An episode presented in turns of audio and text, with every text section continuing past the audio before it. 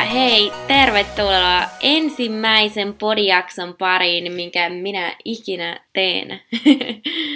Kylmiä väreitä on podcastin nimi. Tarkoituksena aiheuttaa teille hieman kylmiä väreiltä näillä puistattavilla tarinoilla, joita mä teille jaan. Eli true crime-tapauksia, selvitettyjä, selvittämättömiä katoamisia, niihin mä todennäköisesti, tai niissä on mun pääpainoni. Itsestäni olen Ada, opiskelen tuolla Jyväskylän yliopistossa, mulla alkaa maisteriopinnot tuossa syksyllä.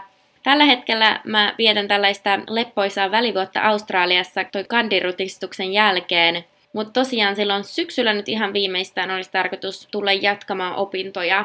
Tästä ensimmäisestä jaksosta, tää on ihan mun suosikkitapaus sillä tavalla, että tämä on todella, tähän tapaukseen liittyy paljon spekulaatiota, liittyy paljon teorioita ja paljon sellaisia erikoisia yksityiskohtia.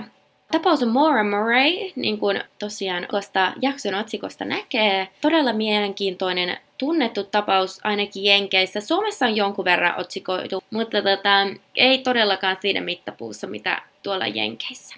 Tästä on tosiaan tosi paljon informaatiota, niin mä oon ihan päätynyt tällaiseen ratkaisuun, että mä jaan tämän jakson heti kättelyssä kahteen osaan. Päästään paneutumaan pikkusen vielä tarkemmin kaikkiin näihin koukeroihin, mitä tämä tapaus meille tarjoaa. Tässä ekassa osassa mä tosiaan kerron teille tuosta Mauran elämästä, ajasta ennen tota katoamista ja sitten noista tutkinnan alkuvaiheista. Viikon päästä sitten tulee seuraava jakso, siinä on pikkusen enemmän on tälle spekulaatiolle ja teorioille ja sitten tälle, mitä tuossa tutkinnassa tosiaan näitä uusia yksityiskohtia tutkinnan edetessä selvisi aika paljon, niin niitä mä käsittelen sitten viikon päästä. Eli pysykää silloin kuulolla kanssa, on todella mielenkiintoista settiä tulossa. Mut joo, en mä tiedä oliko mulla tässä tähän alkuun sen kummempia. Eiköhän me pidemmittä puheitta siirrytä sitten jakson pariin.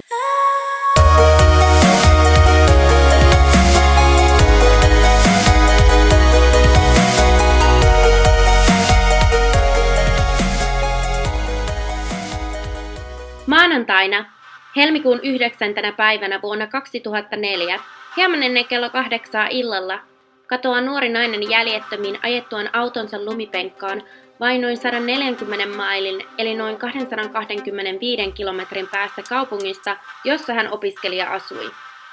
Tämä nuori nainen on kaksikymmentäyksivuotias sairaanhoitoalan opiskelija Maura Murray. Hätäkeskus vastaanottaa kaksi puhelua, joissa mainitaan naisen ajaneen lumipenkkaan. Kun poliisi saapuu paikalle, he löytävät paikalta ainoastaan Mauran kolaroidun, mutta selvästi hylätyn auton. Maura, Mauran lompakko, avaimet ja puhelin ovat poissa.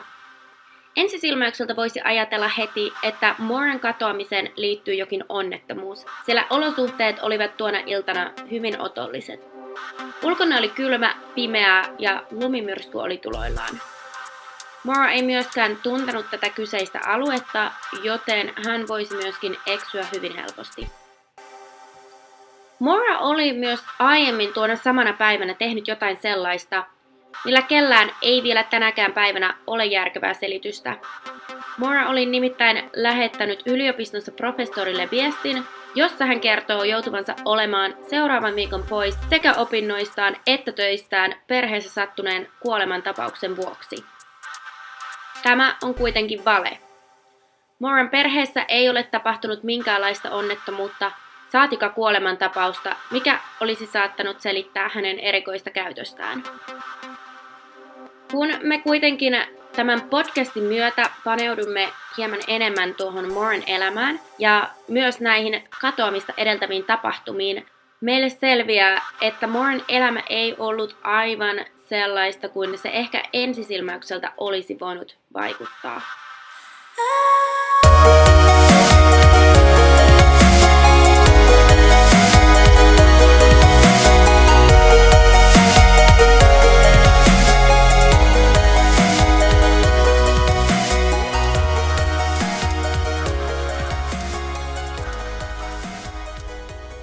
Maura Murray syntyi toukokuun neljäntenä päivänä vuonna tuhatyhdeksänsataakahdeksankymmentäkaksi Frederick ja Laurie Murrayn neljänneksi lapseksi. Mauralla oli kaksi siskoa ja yksi veli.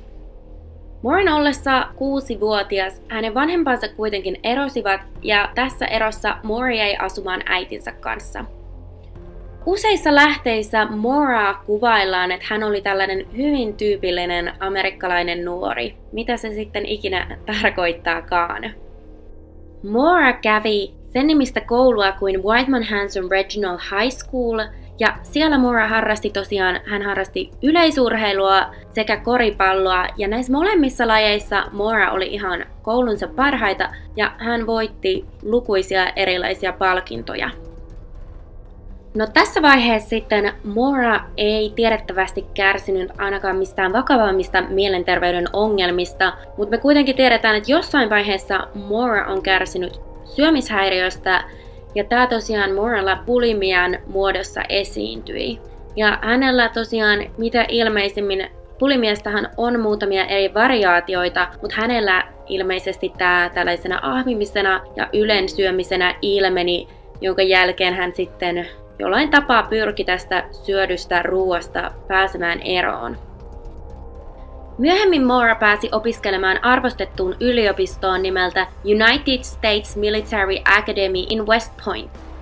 Tämä oli tosiaan erittäin tunnettu ja hyvämaineinen yliopisto, ja tämä sijaitsi tuolla New Yorkin osavaltiossa. Maura opiskeli tuolla yliopistossa kolme lukukautta pääaineenaan kemiaa, ja tuona aikana hän myös tapasi poikaystävänsä Bill Rauschin. No Bill oli Maura hieman vanhempi, mutta hän opiskeli myös edelleen tuolla koulussa, eli ei siis mikään merkittävä dramaattinen ikäero heillä ollut. Tarkimmat ehkä huomasikin, mä mainitsin tuossa, että Maura opiskeli tuolla koulussa tosiaan kolme lukukautta, niin kolmantena lukukautena Maura itse asiassa päättää siirtyä opiskelemaan toiseen yliopistoon. No, tämä yliopisto on nimeltään University of Massachusetts, ja täällä Maura vaihtaa myös pääaineensa tuosta kemiasta sairaanhoitajan opintoihin. No, tästä siirrosta huolimatta Maura ja Bill päättävät pysyä yhdessä, ja he viettävätkin usein lomansa ja kesät yhdessä. Heillä on myös suunnitelmissa mennä kihloihin heti Mauran valmistuttua. No, Maura muuttaa sitten tuonne uuteen yliopistoon. Hän muuttaa tosiaan asumaan sinne kampukselle, niin kuin suurin osa Yhdysvalloissa opiskelijoista tekee.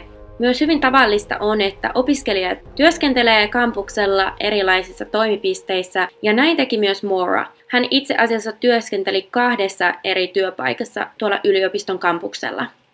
Ja ilmeisesti nämä molemmat työpaikat oli jonkin sortin tämmöistä kampuksen turvallisuudesta vastaamista, että hän tarkisteli, että nämä henkilöt, jotka sinne kampukselle tuli, niin oli varmasti opiskelijoita tai ainakin sit jotain opiskelijoiden perhettä tai tuttuja, että sinne ei ihan ketä vaan päästetty sisälle. No näitä sairaanhoitajan opintoja varten Mauran piti sitten suorittaa tällaista kliinistä harjoittelua läheisessä sairaalassa. Ja kun mä puhun tosiaan läheisestä sairaalasta, niin kukaan, joka on Jenkeissä käynyt tai tietää vähän enemmän siitä kulttuurista, niin tietää, että Jenkeissä läheinen sairaala voi hyvinkin tarkoittaa vielä monien monien kymmenen kilometrien päässä sijaitsevaa sairaalaa. Joten sinne ei ihan vaan noin kävellä. Pyöräillä ehkä, mutta tosiaan pyöräilykävelykulttuuri ei Jenkeissä ole yhtä vahvasti läsnä kuin meillä Suomessa. Samaten julkiset liikenteet on varsinkin pienemmillä paikkakunnilla valitettavasti aika heikossa jamassa. No tästä päästään mukavasti tämmöisiä pieniä sivuraiteita pitkin tähän itse pääasiaan, eli siihen faktaan, että Mauran piti ajaa tosiaan näihin sairaalan harjoitteluihin muutamia kertoja aina viikossa, ja tähän Maura tarvitsee tässä tilanteessa siis auton. Ja Mauralla on auto tässä vaiheessa, mutta tämä auto on erittäin huonossa kunnossa. Ja kun mä sanon siis huonossa kunnossa, niin tämä auto on käytännössä siis ajokunnoton. No tästä päästään sitten siihen tilanteeseen, että Maura ja Mauran isä tulevat siihen lopputulemaan, että Mauran tulisi saada uusi auto. Tai ainakin vähän uudempaa mallia, että sillä nyt ne harjoittelut pystytään suorittamaan. No he päätyvät sitten tällaisen ratkaisuun, että Mauran isä tulee viikonlopuksi sinne kaupunkiin tosiaan, missä Maura opiskelee. Ja tämä on itse asiassa Mauran katoamista edeltävä viikonloppu. No kun Mauran isä sinne saapuu, niin he tosiaan menevät autokaupoille ja ilmeisesti löytävätkin sopivan auton, mutta eivät sitä vielä lunasta. Heillä on tarkoituksena, että Mauran isä tulisi seuraavana viikonloppuna takaisin ja sitten he kävis hakemassa sen auton Mauralle käyttöön. Mä en oo ihan varma, minkä takia he päätyi tällaiseen ratkaisuun, mutta tää oli kuitenkin se lopputulema. No näiden kauppojen jälkeen Maura ja Mauran isä päättää sitten mennä yhdessä tällaiseen läheiseen pubiin tai ravintolatyyppiseen paikkaan illalliselle. Ja tänne heidän seuraansa liittyy tässä vaiheessa sitten Mauran ystävä. No tämän illan päätteeksi Maura ja Mauran ystävä sitten päättävät, että täällä Mauran asuntolalla tai kampuksella on jossain jonkunlaiset pippalot. Niin he päättää, että he haluaisivat näihin bileisiin mennä. Ja Mauran isä sitten sanoo, että hän voisi lainata tytöille tätä hänen uutta autoaan, että he pääsee sitten ajamaan sinne kampukselle. No näin sitten toimitaankin ja tytöt suuntaa bileisiin ja kello kaksi kolmekymmentä aamuyöllä Maura päättää lähteä tuolta bileistä kotiin. Kotiin on itse asiassa ehkä vähän väärä sana, koska mitä ilmeisimmin Maura päättää tuossa vaiheessa lähteä palauttamaan tuon isän auton tosiaan hänen isälleen. Hänen isänsä yöpyy tuossa kaupungissa eräässä motellissa ja ainakin tänne päin Maura on suuntaamassa tällä hetkellä. No motellille Maura ei ikinä pääse, sillä hän itse asiassa joutuu auto-onnettomuuteen. No Maura selviää tässä onnettomuudessa ehjin nahoin. Hän tosiaan ajaa tämmöistä, autoteitä suojustaa tämmöiset kaiteet, niin hän tämmöiseen kaiteeseen sitten törmää. No mä sanoin tuossa, että Maura selvisi naarmuitta. Auto ei selvinnyt tästä niinkään naarmuitta. Itse asiassa auto menee ajokunnottomaksi ainakin tuossa vaiheessa. Tähän tulee arviolta kymmenen tuhannen dollarin edestä erilaisia vaurioita tähän Mauran isän uuteen autoon. No paikalle tulee poliisit sitten. Maura on luonnollisesti tilanteessa hyvin järkyttynyt ja kauhuissaan. Nämä poliisit ei kuitenkaan ilmeisesti puhalluta Mauraa, mikä ehkä olisi tässä vaiheessa ollut ihan fiksu veto. Maura kuitenkin kaksi kolmekymmentä aamuyöllä on tulossa tuolta bileistä. Tätähän poliisit ei tietenkään tiedä. En tiedä mikä on ollut syynä, että he ei ole häntä puhalluttanut. Mutta he ajaa Mauran kuitenkin tosiaan tonne Mauran isän motellille sitten, mistä Maura soittaa vielä tällaisen tosi hysteerisen puhelun tuolle hänen poikaystävälleen Billille. No tuossa puhelun aikana Maura ilmeisesti itkee tosi paljon ja on ymmärrettävästi hyvin järkyttynyt. Ja Bill tietenkin yrittää sitten toisesta päästä rauhoitella Mauraa ja lohdutella ja kertoa, että kaikki tulee olemaan hyvin.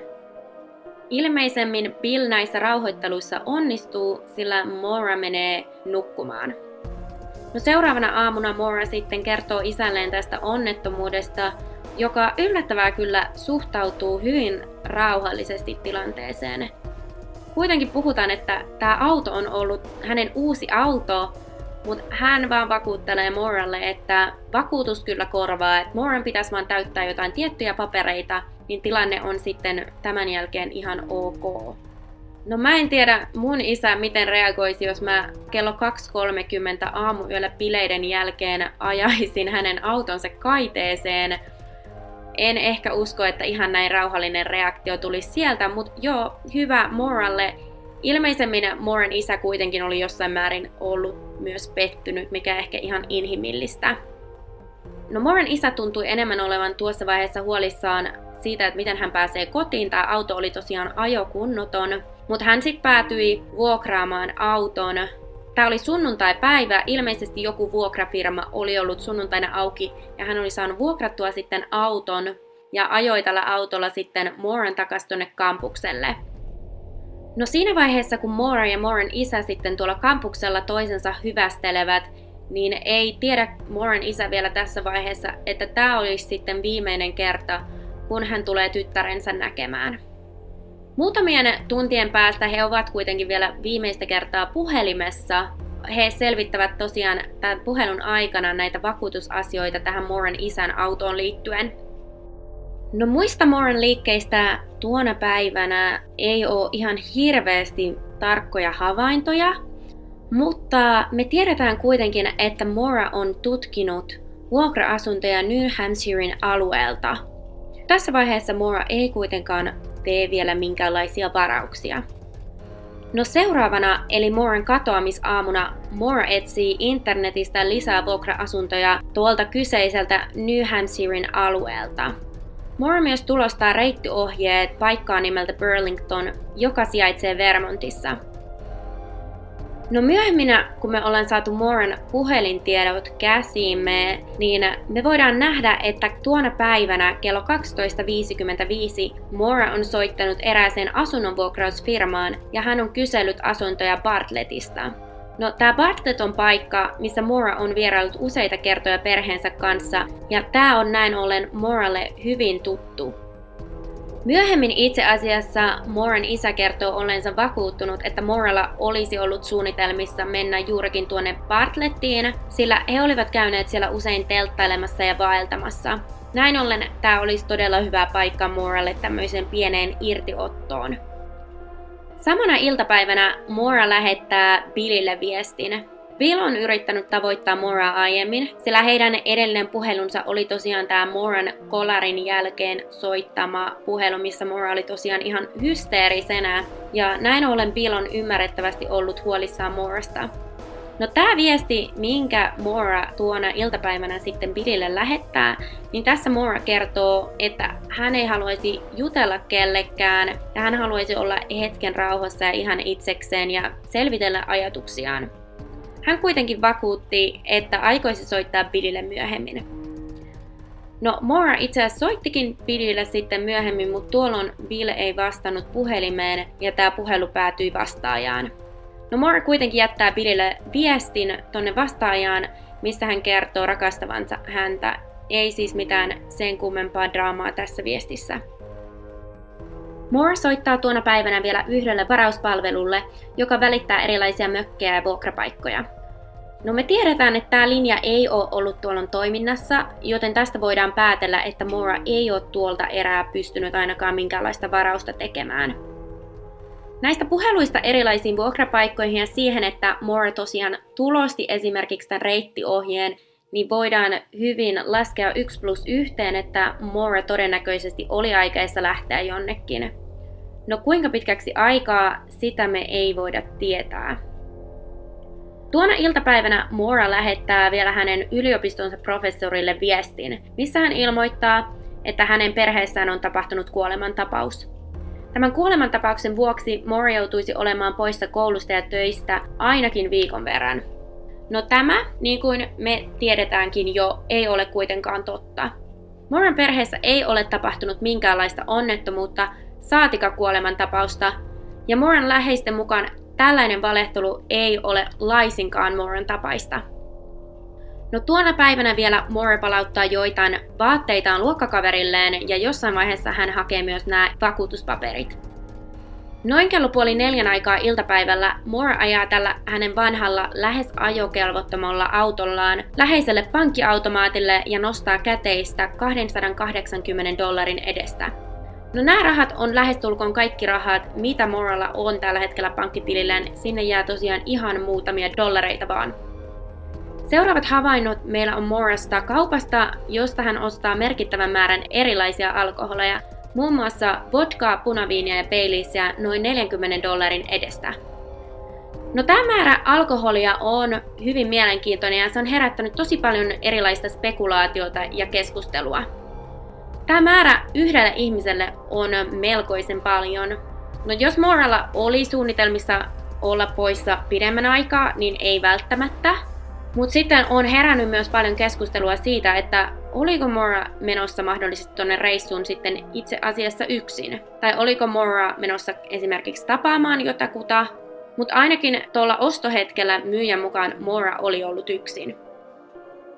No näiden ostosten jälkeen tiedettävästi Maura suuntaa autollaan pohjoiseen ja kello neljä kolmekymmentäseitsemän hän tarkistaa vastaajaviestit. Tämä on tiedettävästi viimeisin puhelu, jonka Maura tekee. No tämän jälkeen meillä ei ole hirveästi havaintoja Mauran liikkeistä. Todennäköisesti Maura on ajanut isoa valtatietä pohjoiseen, mutta hän on kuitenkin jossain vaiheessa poikennut tieltä pienemmälle sivutielle. Sillä noin kello seitsemän kaksikymmentäviisi Mauran auto suistuu tieltä niin, että se päätyy itse asiassa väärälle kaistalle ja auto pyörähtää ympäri niin, että auton keula päätyy osoittamaan tulosuuntaan päin.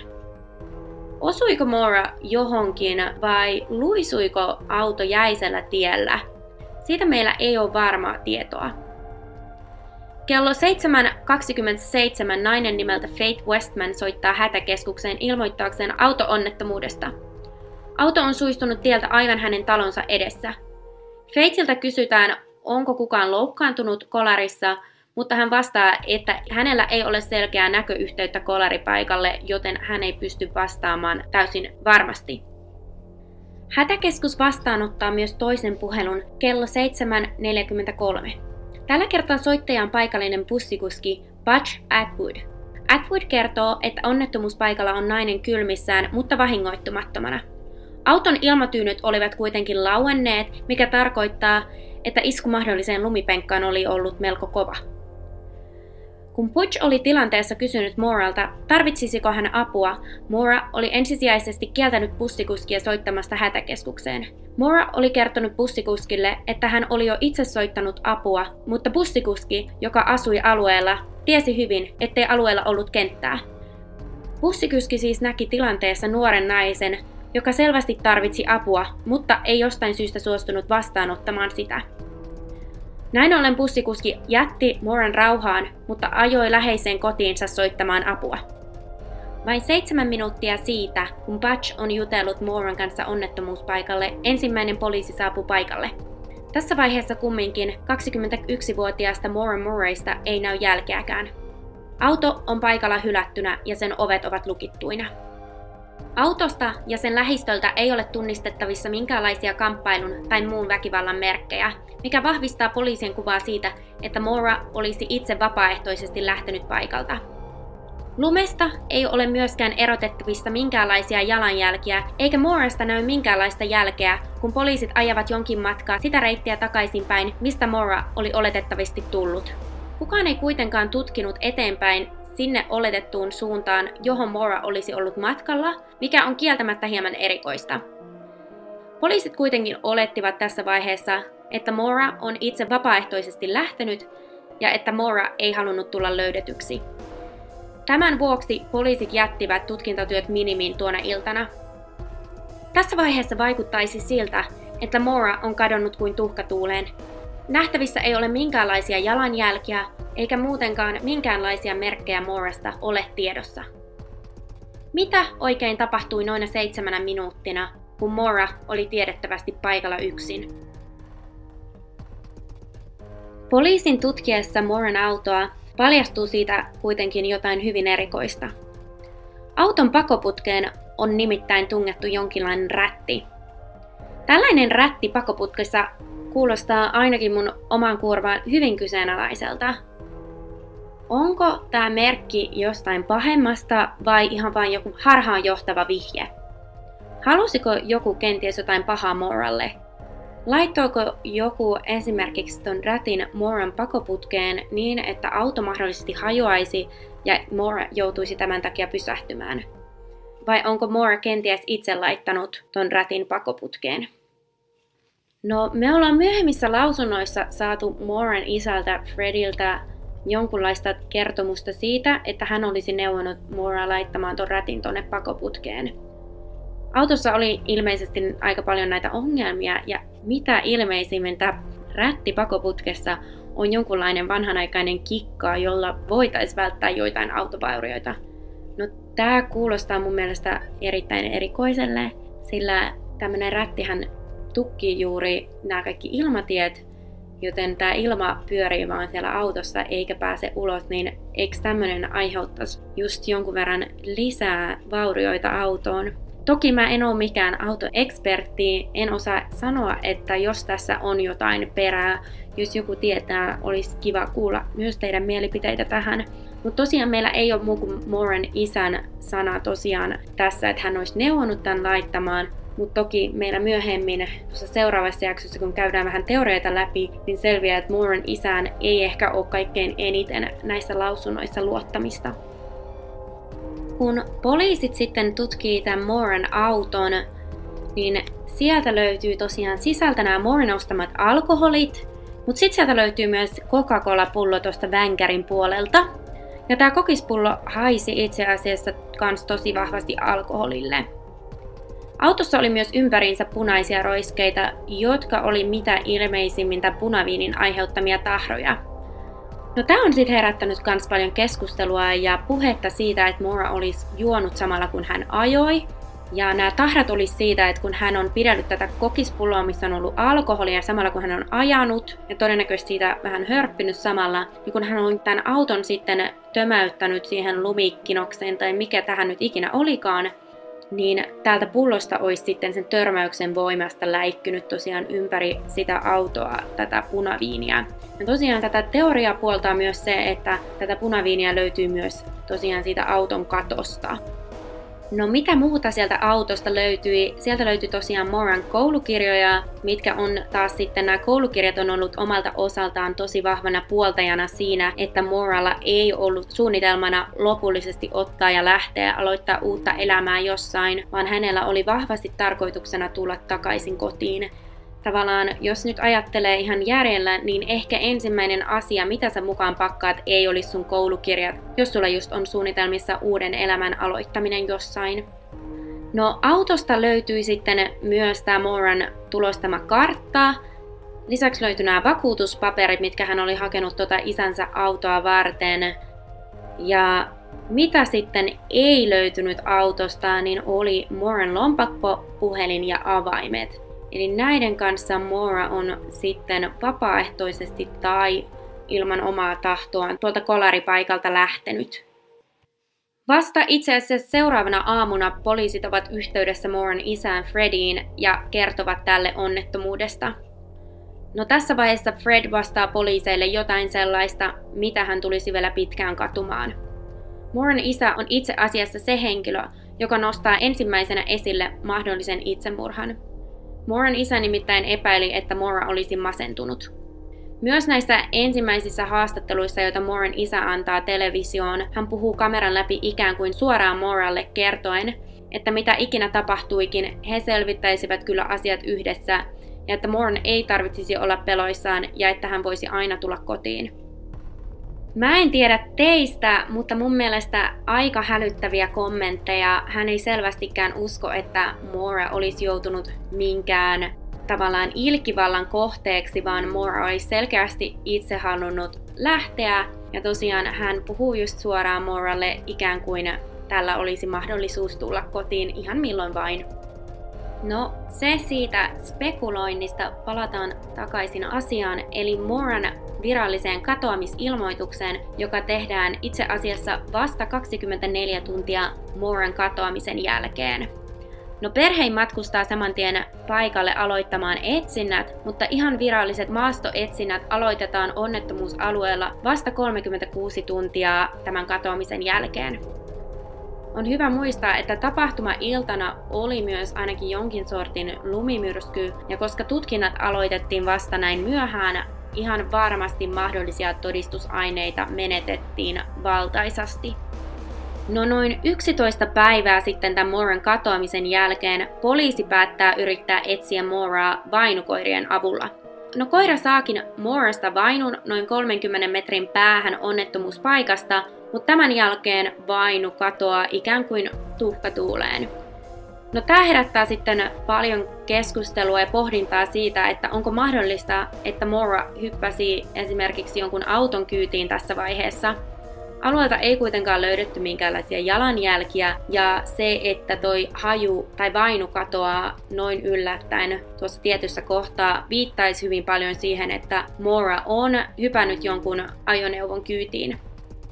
No tätä vainuun kohdistettua tutkintaa on myöhemmin kuitenkin kritisoitu jonkin verran, erityisesti Mauran isän taholta, sillä se vaate, mistä tämä Mauran ominaishaju otettiin, oli Mauran vastika saama lapanen.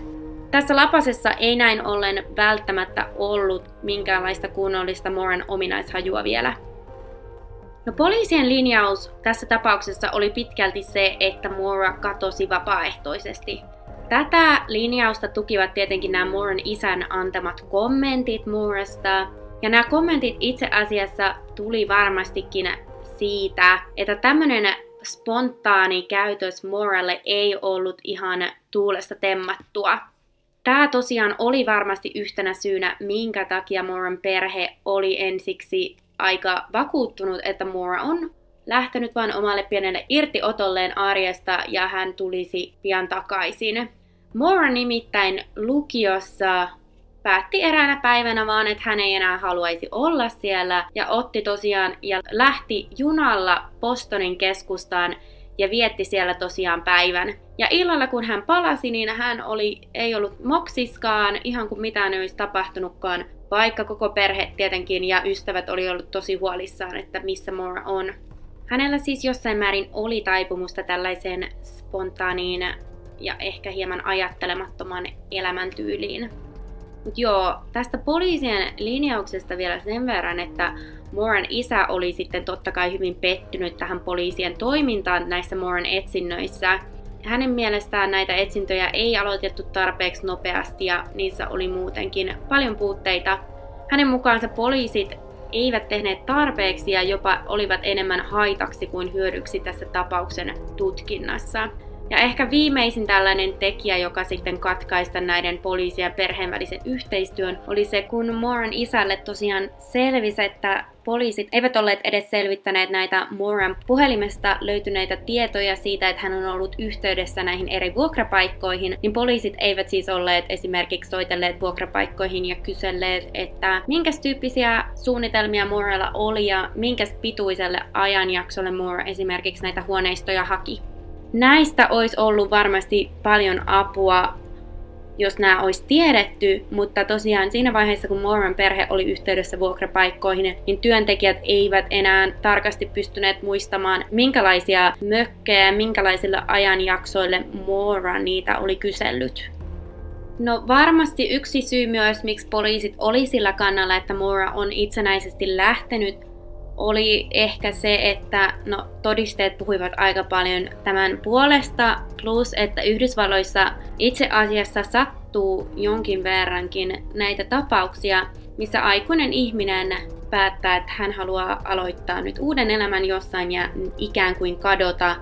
Ja valitettavasti poliiseilla ei näissä tapauksissa ole minkäänlaisia velvollisuuksia enää etsiä tällaisia ihmisiä, jotka vapaaehtoisesti ovat lähteneet.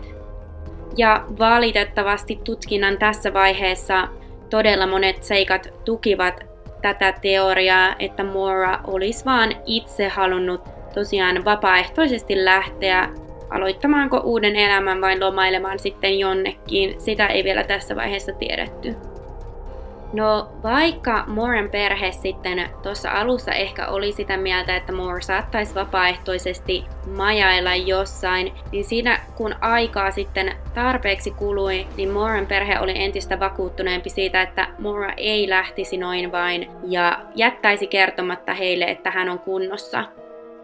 Mauran perhe oli hyvin vakuuttunut siitä, että vaikka Maura nyt ajoikin tämän kolarin isänsä uudella autolla, hänellä ei ollut mitään tarpeeksi raskauttavaa syytä jättää vanhaa elämäänsä.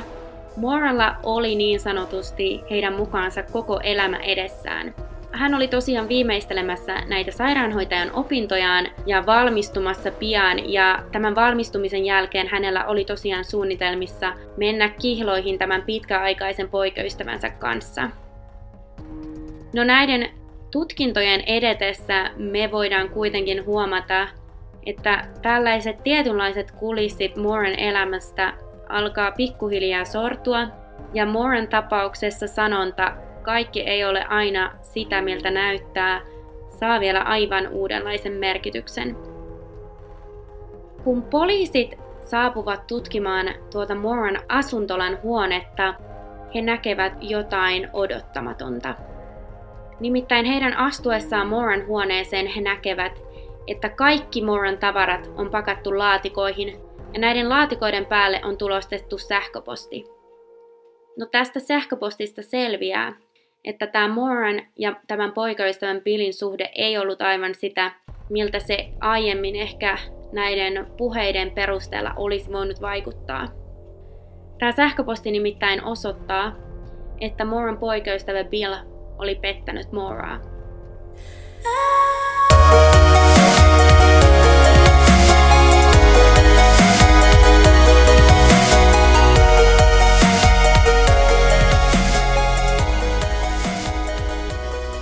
No niin, tässä oli tosiaan mun ensimmäinen osa Maura Murrayn tapauksesta. Toivottavasti tykkäsitte. Ensi viikolla palataan tosiaan vähän samoissa merkeissä vielä. Mä käyn läpi näitä teorioita, mitä Mauran tapauksen ympärillä pyörii. Ensi jaksossa mä myös kerron teille hieman lisää tästä Mauran menneisyydestä. Ja tosiaan, jos muodostitte jonkunlaista ideaa päässänne, mitä Mauralle mahdollisesti tapahtui, suosittelen kuuntelemaan ensi jakson. Laittaa varmasti ajatukset ihan uusiksi ja sekaisin. Tulee semmoisia uusia paljastuksia Maurasta, että ette uskokaan. Mut joo, ei kai mulla tosta jaksosta sen enempää. Olkaa siis kuulolla ensi viikolla, ensi torstaina taas. Semmosen tosiaan mä vielä tähän loppuun sanon, että mut tosiaan löytää Instagramista nimellä Kylmiä Vareita. Sinne mä tosiaan lisäilen aina näistä henkilöistä kuvia. Ja muutenkin, jos tapaukseen liittyy jotain mielenkiintoisia juttuja, niin mä pyrin niistä aina vähän lisätietoja lisäilemään tuonne Instagramin puolelle.